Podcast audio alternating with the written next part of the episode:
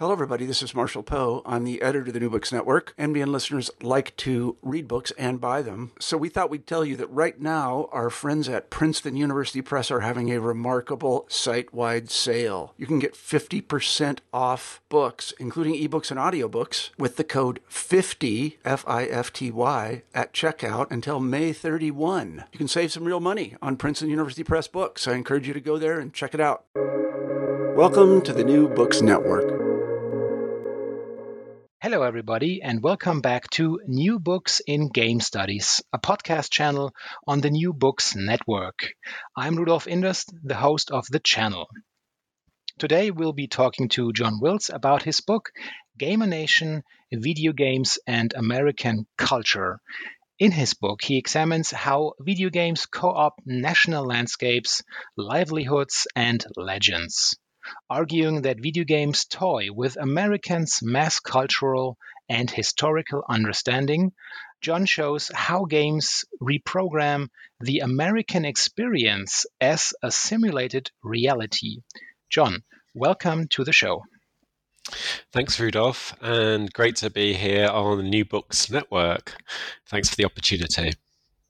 John, um, I wonder if you could begin the interview by telling us a bit about yourself. Of course, including your favorite video game and the one or the ones you are playing currently. Thanks, Rudolf. Well, I'm a a, the cultural historian at the University of Kent in the UK, and I focus on American popular culture. And I've kind of branched into game studies over recent years. Um, in terms of playing video games, that's that's that's a longer story than my, my academic story. Um, I've been playing video games since I was a, a, child in the 1970s, so I was probably one of the, the first generation of, of gamers, I guess. And one of my earliest experiences is is playing uh, Breakout, that um, kind of tennis bat and ball game, uh, at uh, the local in the UK fish and chip shop. So playing a game uh, when I was growing up in the arcade there. Um, I would say that yeah, definitely I'm I'm a gamer, and uh, my dedication is varied across the eras, but I have a few favorite machines and favorite video games. Um, I like, I have my own uh, MB Vectrex from the early 1980s, and I like Sega machines like the Saturn and Dreamcast. And in terms of video games, I guess things like uh, Daytona USA, GoldenEye on the Nintendo 64, uh, Shenmue, and more recently, video games like Fire Emblem, uh, Three Houses, Wasteland 3 on the PlayStation 4 I like. And currently I'm playing uh, Metroid Dread, which is a kind of retro uh, video game uh, title. So yeah, I, I, I, still play video games, but yeah, my, my job sometimes gets in the way a little bit. But yeah, but yeah, I'm definitely a gamer. Now, isn't that something we're all struggling with, right? uh, yes, that's right. Trying to balance uh, yeah. our playing careers. yeah. So, uh, circling back to your recent publication, um, how did you actually come to write Gamer-Nation? Um, well, around 20 years ago, which is a long time actually, I, I wrote an article exploring how video games depicting nature. Um, at the time, I think I just finished a PhD in, in in US environmental issues, so I was interested in how do we depict the natural world.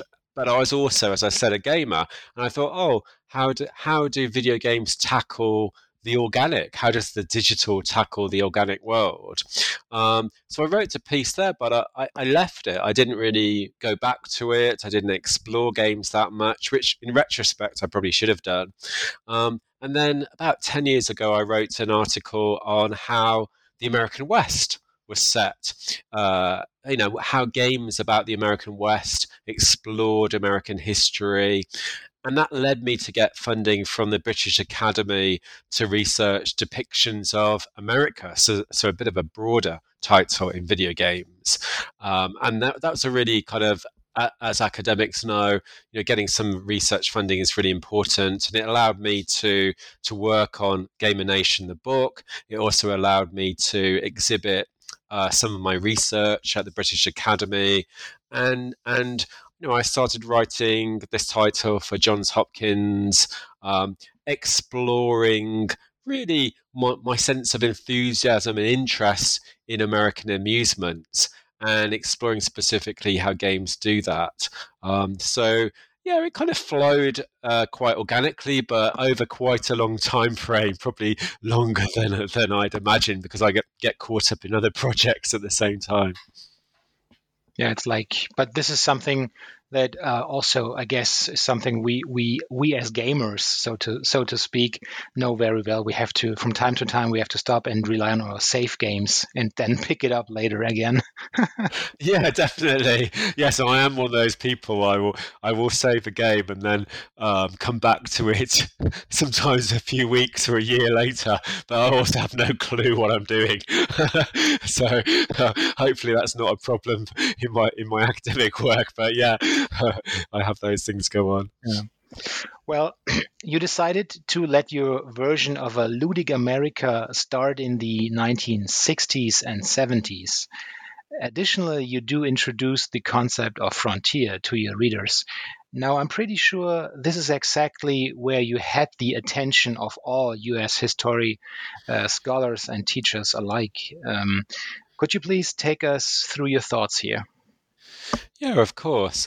Um, I mean, one thing to say, you know, quite quite naturally is, you know, the, the ludic play is, is, part of the human condition. It's also part of the the animal condition.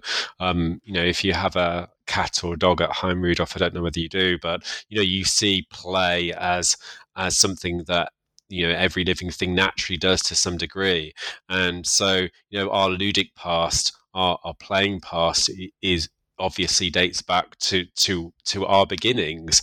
Um, naturally, with this project, I'm not going to go anywhere near that, um, and and so you know, I I have to be arbitrary and choose somewhere to to start a kind of project on Ludic America, uh, what time frame to look at, and and yeah, I, I chose the sixties and seventies to chime and correspond with what you know what we might call a kind of digital turn or a video game turn, and the emergence of of of a new form of digital play. But as you know, the ludic and play you know vastly precedes that and um, you know and also games precede that. You know Johan Huizinga's book on on play is from the 1930s and we you know we, we there's a longer history there but for me you know, looking at the video game uh, turn, looking at video games as, as a kind of manufactured product, you know, we really need to, you know, home in at that that genesis period of the of the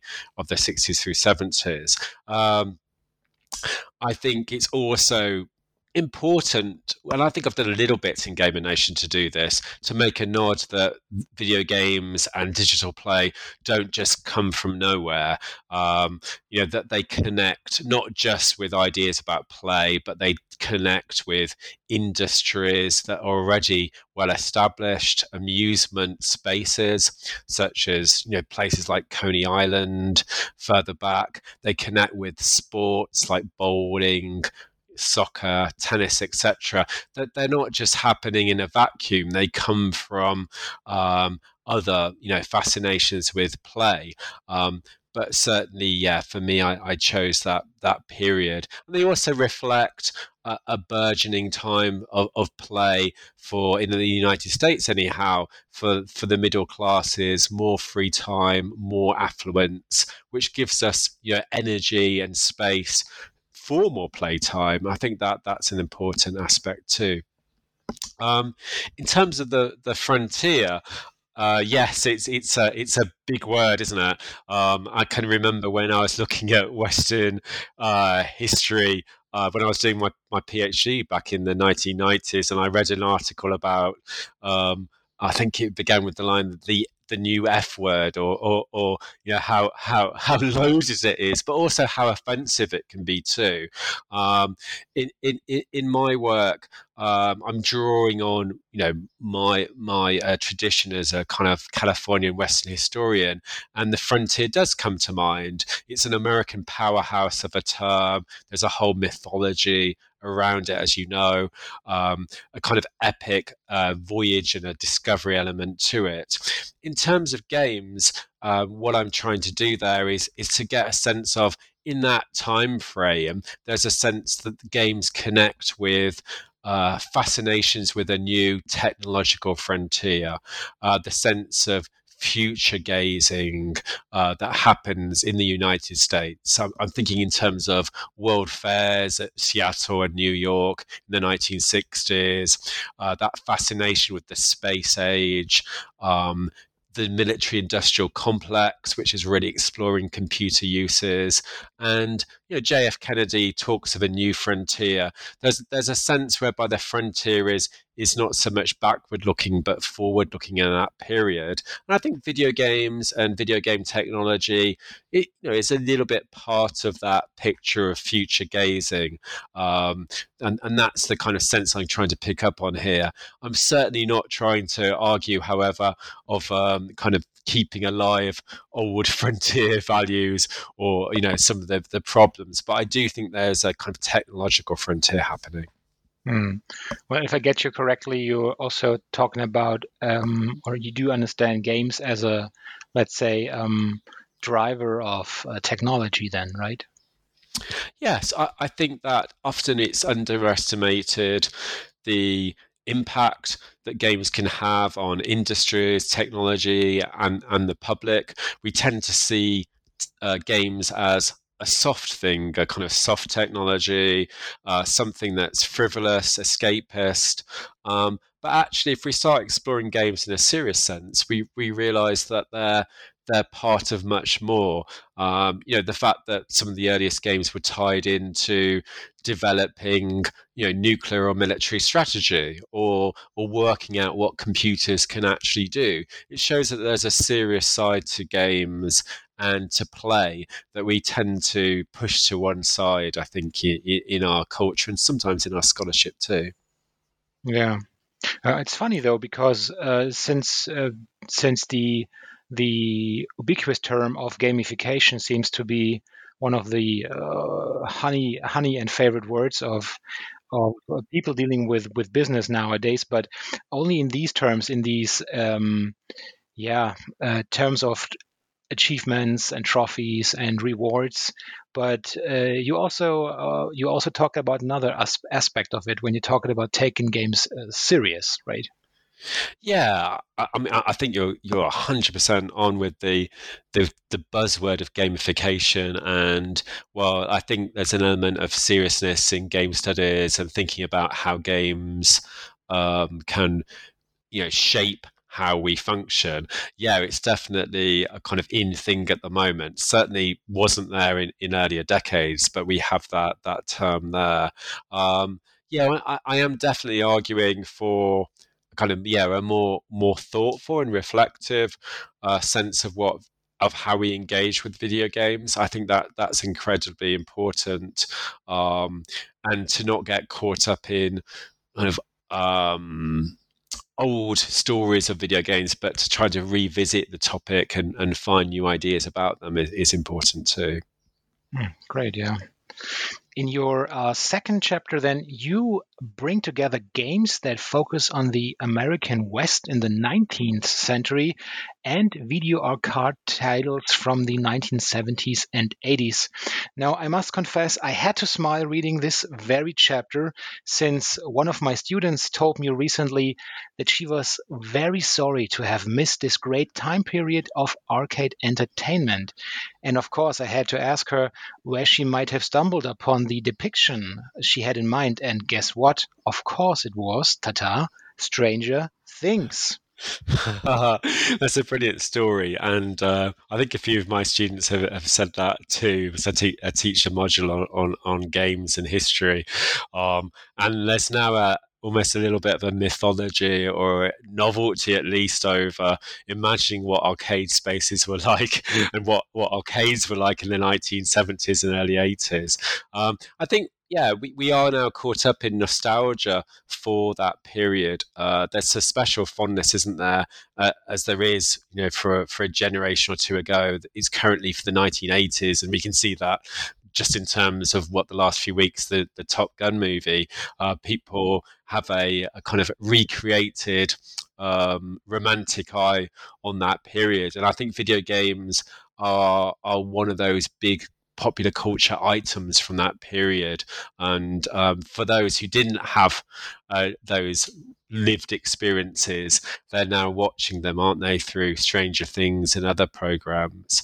Um, I think it's also, yeah, it, it is an interesting time. Um, there's there's some new work coming out on you know arcade spaces. There's a sense of understanding them as distinctive social areas.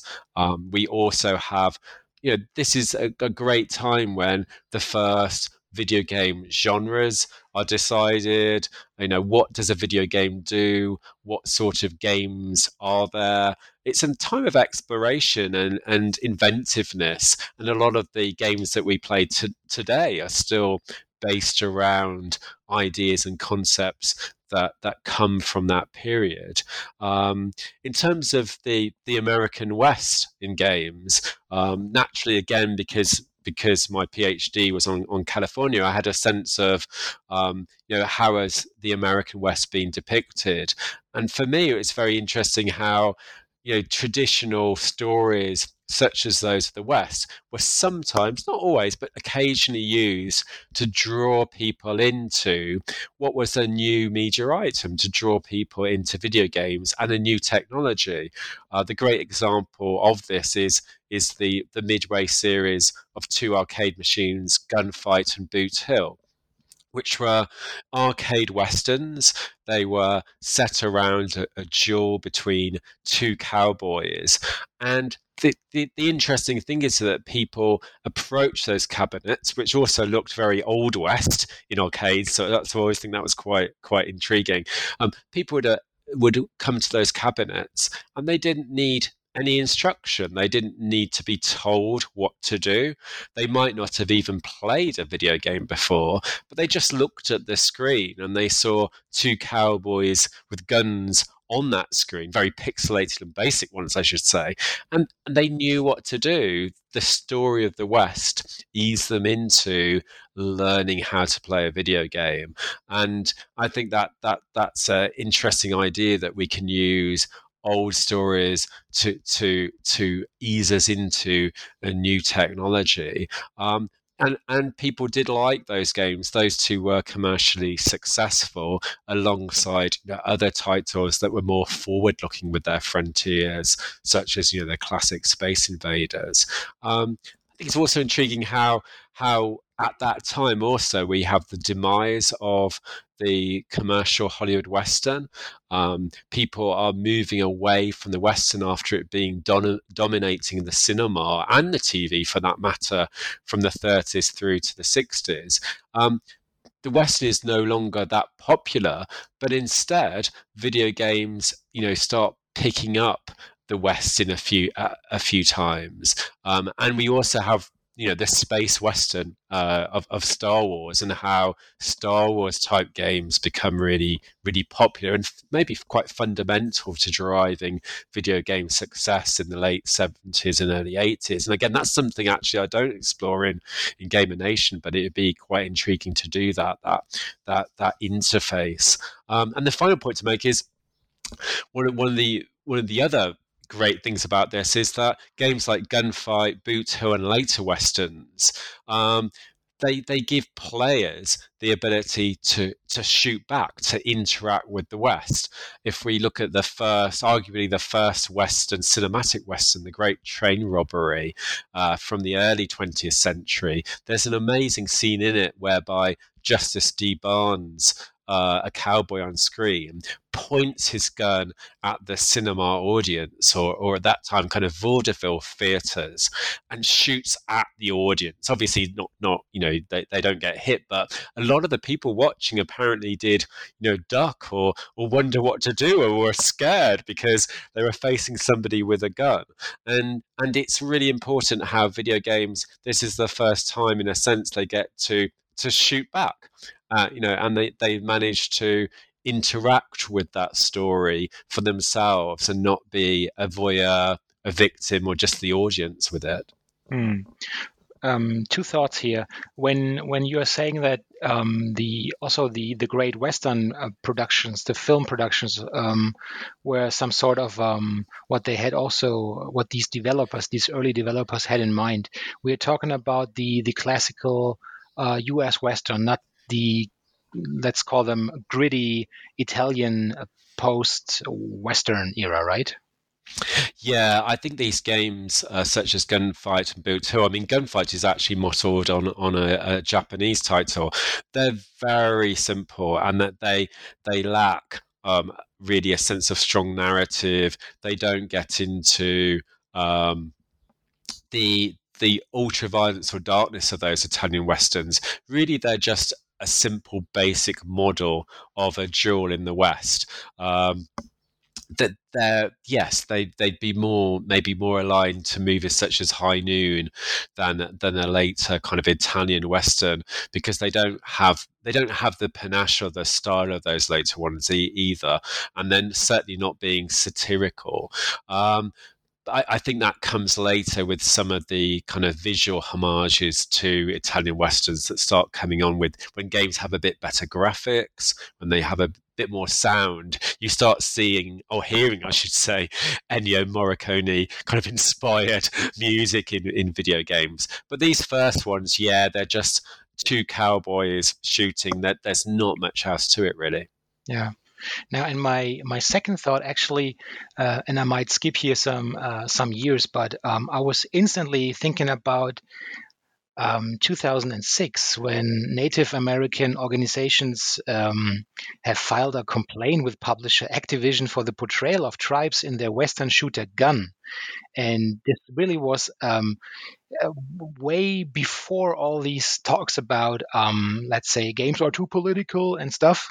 But also in 2006, this this took place, and uh, I I uh, I also had to think about how this was the latest in line of marginalized groups who are taking offense at content and are demanding fair representation. Yeah, I think I think that's a really good point because um, video games have attracted a range of controversies over the years. You know, from from moral panic to some quite serious accusations around how they depict people, and you know, Native Americans have been depicted in highly stereotypical and often down, downright offensive uh, imagery in video games since their inception.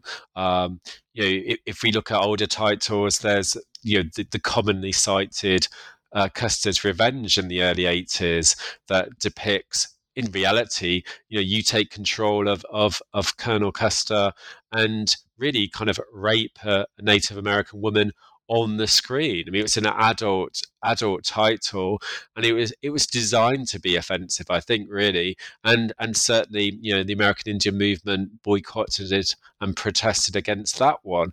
Um, I think that on on those are particularly good and that one are particularly offensive titles but it also highlights how you know the video game industry has been you know has often repeated stereotypes from other media um, they've also not taken much note of the opportunities of video games to highlight diversity, to to kind of show different viewpoints on the past or on America. Instead, they've often played to you know the simple common denominators and ideas over what will sell best. I think those those have come into some of those kind of commercial and design uh, ideas. Um, I, I think that it also plays to that formula, as you were saying, kind of old Western movies, whereby you know they don't show the West from a native perspective. Hardly, you know, very few films do truly do that.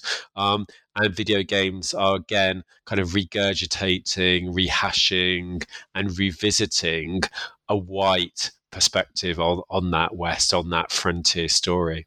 Yeah. Uh, well, as a as a great fan of Matthew Broderick, the next chapter talking about war games, really great pleasure. So in chapter three, you explore and um, and I quote here: you explore the potential ramifications of nuclear conflict. Um, of course, within the Second Cold War and the political rise of Ronald Reagan. Um, you achieve this by taking a very close look at games such as Missile Command and War Games. Since presumably I was the worst and most unsuccessful player of Missile Command back in the days, chances of me being the one saving us from the dangers of nukes falling down are zero to none. So, is there actually anything I can do to help? I love the question. I'm sure you're better at it than some people. uh, but but I mean, firstly, I should say Missile Command.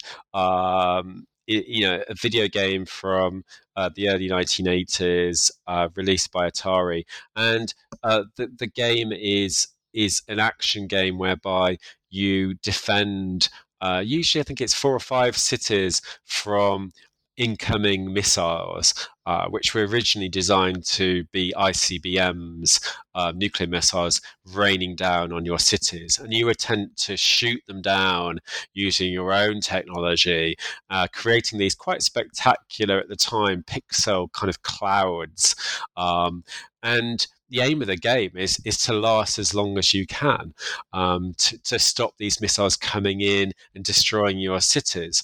Um, and you know the, the the fact that you know maybe you weren't the best player in the world um, i mean maybe that's the point that ultimately we were all helpless when faced with nuclear war. Even if you were good at the game you might last say 10 to 15 minutes but you would lose. All your cities would ultimately de- be destroyed. There wasn't the option to, you know, somehow fend off nuclear attack uh, forever or to beat the game. You just last as long as you could, but you would fail. And there's a powerful story in Missile Command about vulnerability limits and that we we can't ultimately prevent nuclear attack.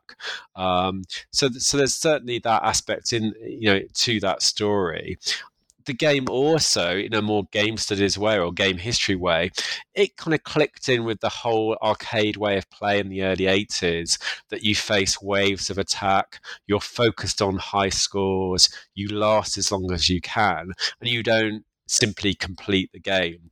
Missile Command in that way is quite kind of typical of that era. And in some ways, people probably played that game and never got any sort of political or nuclear message from it. They were probably just seeing it as just another game, almost like Space Invaders of shooting things down. Um, I do love some initial ideas behind the design of Missile Command. It's a really interesting case study.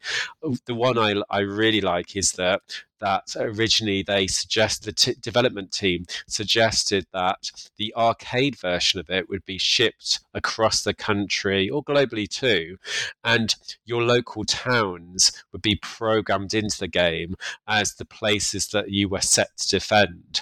So the idea that you know you would defend your local city from nuclear attack while playing the game, and I think that's a really interesting idea of kind of interact making games uh, interact with with kind of where you live and to make them have some sense of realism, even when the graphics at that time are very rudimentary. Um, War Games is is a you know a great film and a, and there's also a, a, video game based on it too, which is quite natural given that given that it was involving a, a, computer and a computer game as the subject of the film. And I think it's interesting how with War Games it speaks to kind of both an obsessiveness, but also an anxiety over what computers can do if we give them autonomy and what technology is capable of if it becomes somehow sentient.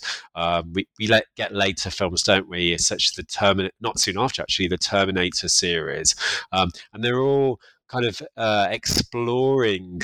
Um, you know what can machines do and you know the issue of kind of the sentient machine and the danger of that that machine. But they're also kind of homages to it aren't they too? I mean uh, you know if i watch war games or terminator again today um, I'm, I'm struck by their also their enthusiasm for that subject matter. So so they're doing both there. Yeah. So, uh, circling back to our f- utmost famous Green Beret, Ronald Reagan, right? He was no, no. Think sorry, it wasn't Ronald Reagan. Of course, it was was another actor, right? But um, our famous ex-president, U.S. President Ronald Reagan, the um, the the way he was uh, well, correct me if I'm wrong, but I always got the feeling the way he was portraying characters back in his days, uh, aside from a few productions, was a rather, um, let's say, um, if you really want to achieve something, you can do it. Hard work pays off mentality. So, how would you combine these, let's say, uh, rather bleak uh, uh, foresight of, of a game like Missile Command with the strong and powerful message of, of achievement and performance of someone like Ronald Reagan? Yeah, I mean Reagan's an important figure in that period. I mean, he he's he's rec- he's the 1980s president. He's he's recognized as um, you know he's tied to ideas about American superpower status, about winning the Cold War in the period, and you know he also makes use of almost like video game imagery and sci-fi imagery when he launches his C- uh, SDI Strategic Defense Initiative in the early 80s, and it gets the moniker of, of a Star Wars program, whereby he has the idea that the United States can be defended against uh, any nuclear attack by creating lasers and having this very kind of fictional uh, landscape of defending the United States against the Soviet Union. And I think that that in a way, what how we might see uh, some of the games of the time, they they they capture a little bit of that. Um, power, that directness, that simplicity, the idea that you can become a hero in the video game and single-handedly take on the Soviets or whatever the other whatever the enemies are. Um, yeah, Rambo, the Rambo series uh, with Sylvester Stallone, uh, Stallone in it, um, there's a sense of again this this kind of masculinity and this you know conquering of any threat and you know, to a degree, I played some Commando games, some Rambo games from the period. They're very kind of cartoony, uh, but they do give a degree of kind of empowerment to them.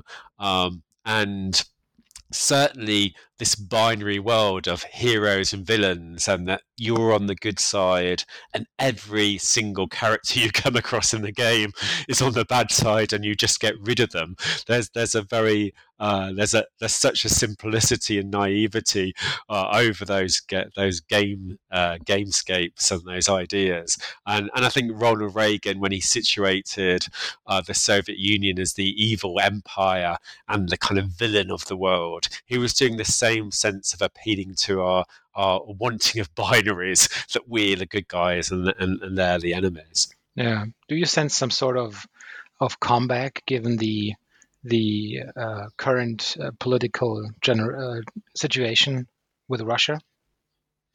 Um, I, don't know yet. I, I, think that the Call of Duty series has some time at times traded in those sense of uh, binaries.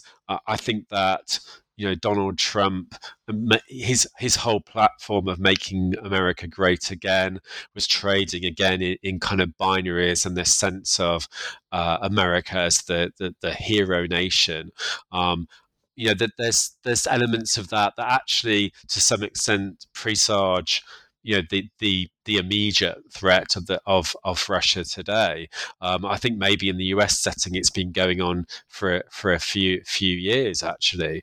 Um, whether they they have kind of fully um, whether video games have fully explored that, I don't think they they have yet, but they've certainly traded for some time in in in simple ideas of of heroes and villains. I see. Yeah. Well, that's interesting. Um, John, the next chapters take a bit of a jump forward on our timeline then. Uh, chapters 4 and 5 do center around the attacks of 9 11 and the following, uh, what, what has become known as the War on Terror. Uh, furthermore, you also pose a very interesting uh, question. And I quote here Do games of the 2000s play a similar role as Rambo films of the 1980s uh, in dealing with national trauma? Well, I have to ask then, do they? I mean, to some degree, there's a sense of of rescuing America in these titles. You know, 9/11 was a huge, traumatic, and startling event that started the 21st century, and you know, an attack on American home sco- home soil, it, you know, is a huge deal, and, and naturally so. I think that it's inevitable that that 9/11 shapes popular culture as well as you know military actions such as the war on terror. Um, video games actually struggle, in a sense, to respond to that event because they're seen as too frivolous and too um, too lightweight to take on the heaviness of 9/11. So, so many of them at the time eliminate references to New York City. Uh, they simply don't go there. Uh, while Hollywood censures for a few years, video games stay well clear of 9-11 because it, it's such a hallowed ground and it's such a serious topic. And um, that that's one issue there. But i think what they what they do and which is the point i think i was trying to make with that chapter is that is they also um, they explore it, but from the from a broader, more abstract idea of of getting getting back at terrorists or rescuing America or winning a war, uh, be it, it may be on a video game, but you're still winning the war and beating terrorists. And, you know, citizens who, who live through 9-11, maybe they do want a sense of, of feeling important, not feeling powerless, feeling like they're doing something. And those video games, to a small degree, they offer some sense of reward and and catharsism by you playing them and you beating the tor- the um, beating the terrorists, you winning the game for America. I think that's the kind of thing I was trying to uh, explore a little bit there. Um, obviously, it, it is still not on a kind of serious level of engagement, um, and it does highlight how. Um, sometimes video games have, have struggled with, with serious events. Um, a game that looked at the Columbine ma- school massacre, for example, um, you know that that explored on some level what it was, you know, what that school killing was about, but was was hugely lambasted in the press. I think that there's there's a fine line, and video games can still have uh, a sense of um, being criticised and being looked at very critically when they deal with serious topics. Yeah.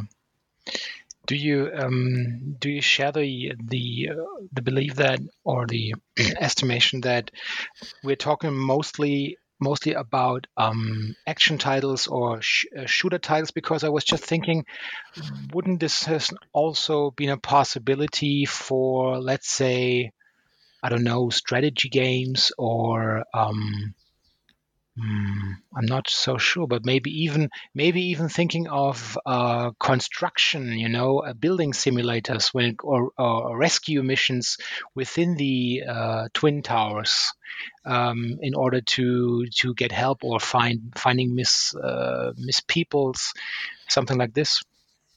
Yeah, I think that's a really interesting and original point, isn't it? That that you made there, because actually, what happens is you know, we get mainstream first person shooters. We get games about about killing, and those are games also whereby we we see we have the first person point of view on these things. They're a lot more visceral.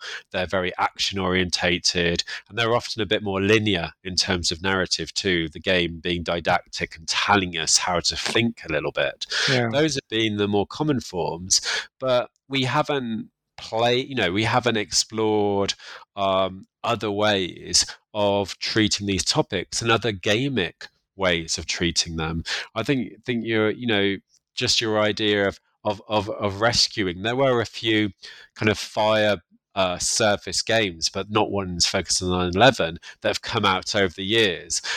But it's interesting; these are not not games that people you know buy. They're not the commercial mainstream titles, um, and as the criticism of the industry has been for some time, it, you know, it gets caught in certain genres and certain types of game, doesn't it?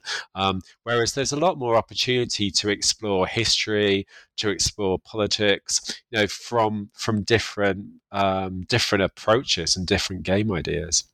Mm.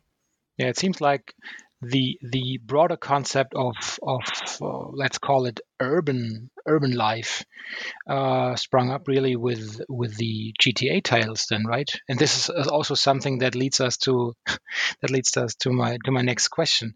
Because um, with a simple push of a button, we can digitally traverse hundreds and thousands of miles in an instant today.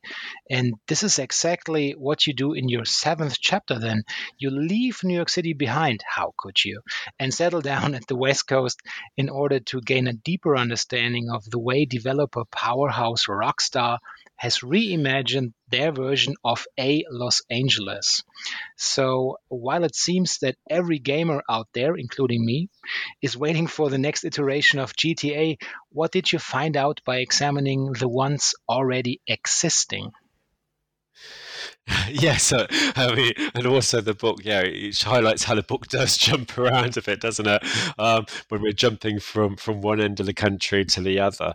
Um, I think the GTA series, I mean, firstly, it's incredibly important. GTA Five is the most successful entertainment product in existence, and that's that's that's a big statement when we think about you know competition from Marvel or Star Wars. It highlights GTA highlights the pervasiveness and the purchase that video games have in, in, today's society.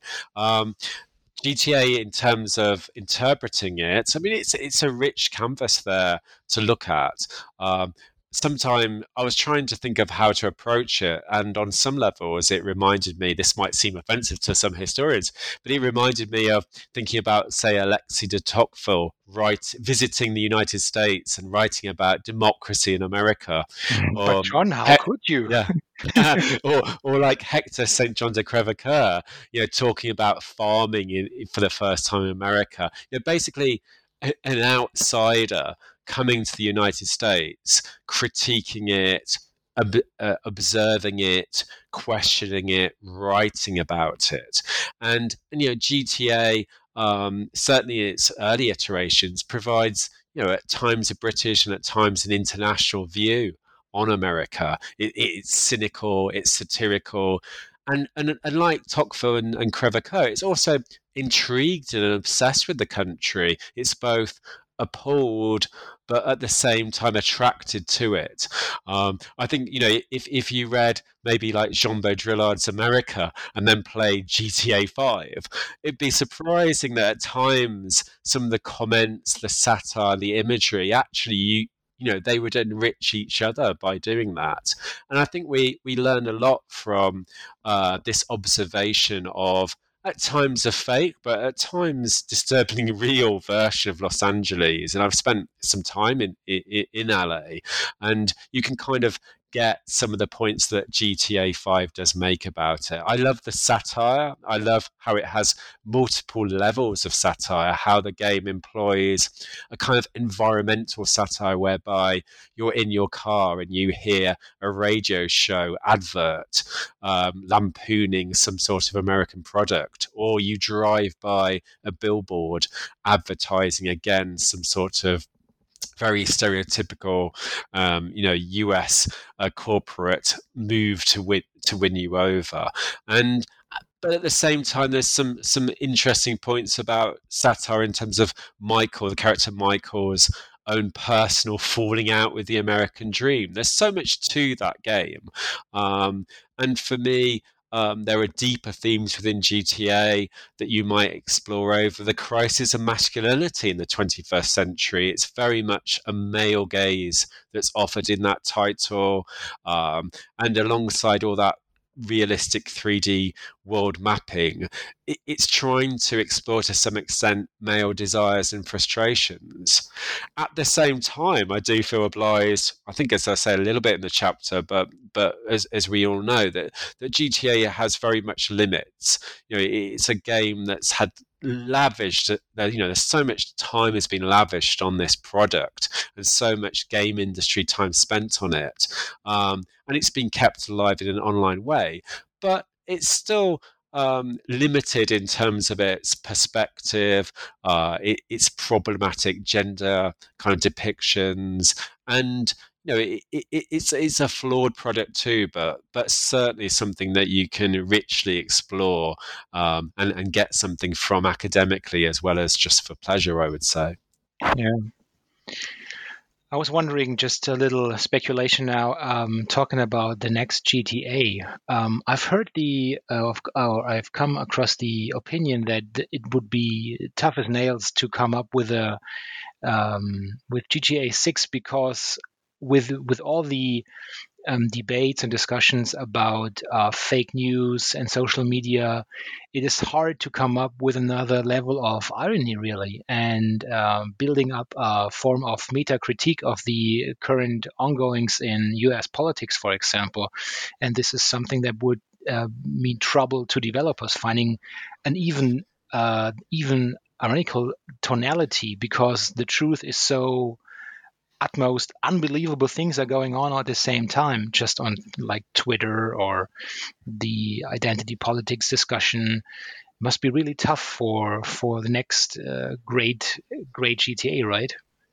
Yeah, mean, in a sense, when the series dates back, what, 20, 25 years, you know, that there was, it was clearly a pastiche or a, a an obvious commentary on those things. Whereas now, as you say, um, what's fake and what's real, and you know what, what's a the pastiche seems to be have become real at times, doesn't it?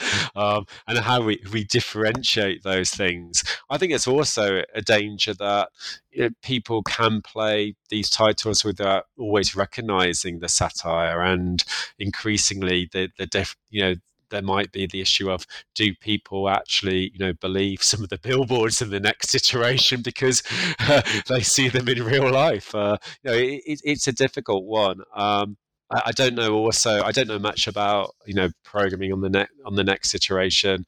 Um, perhaps there's also the op- hopefully there's the opportunity though to bring in some better diversity and and, and for once fix the kind of um, the absence of a, of, of a legitimate female gaze. So I think that would be be great for them to finally get round to.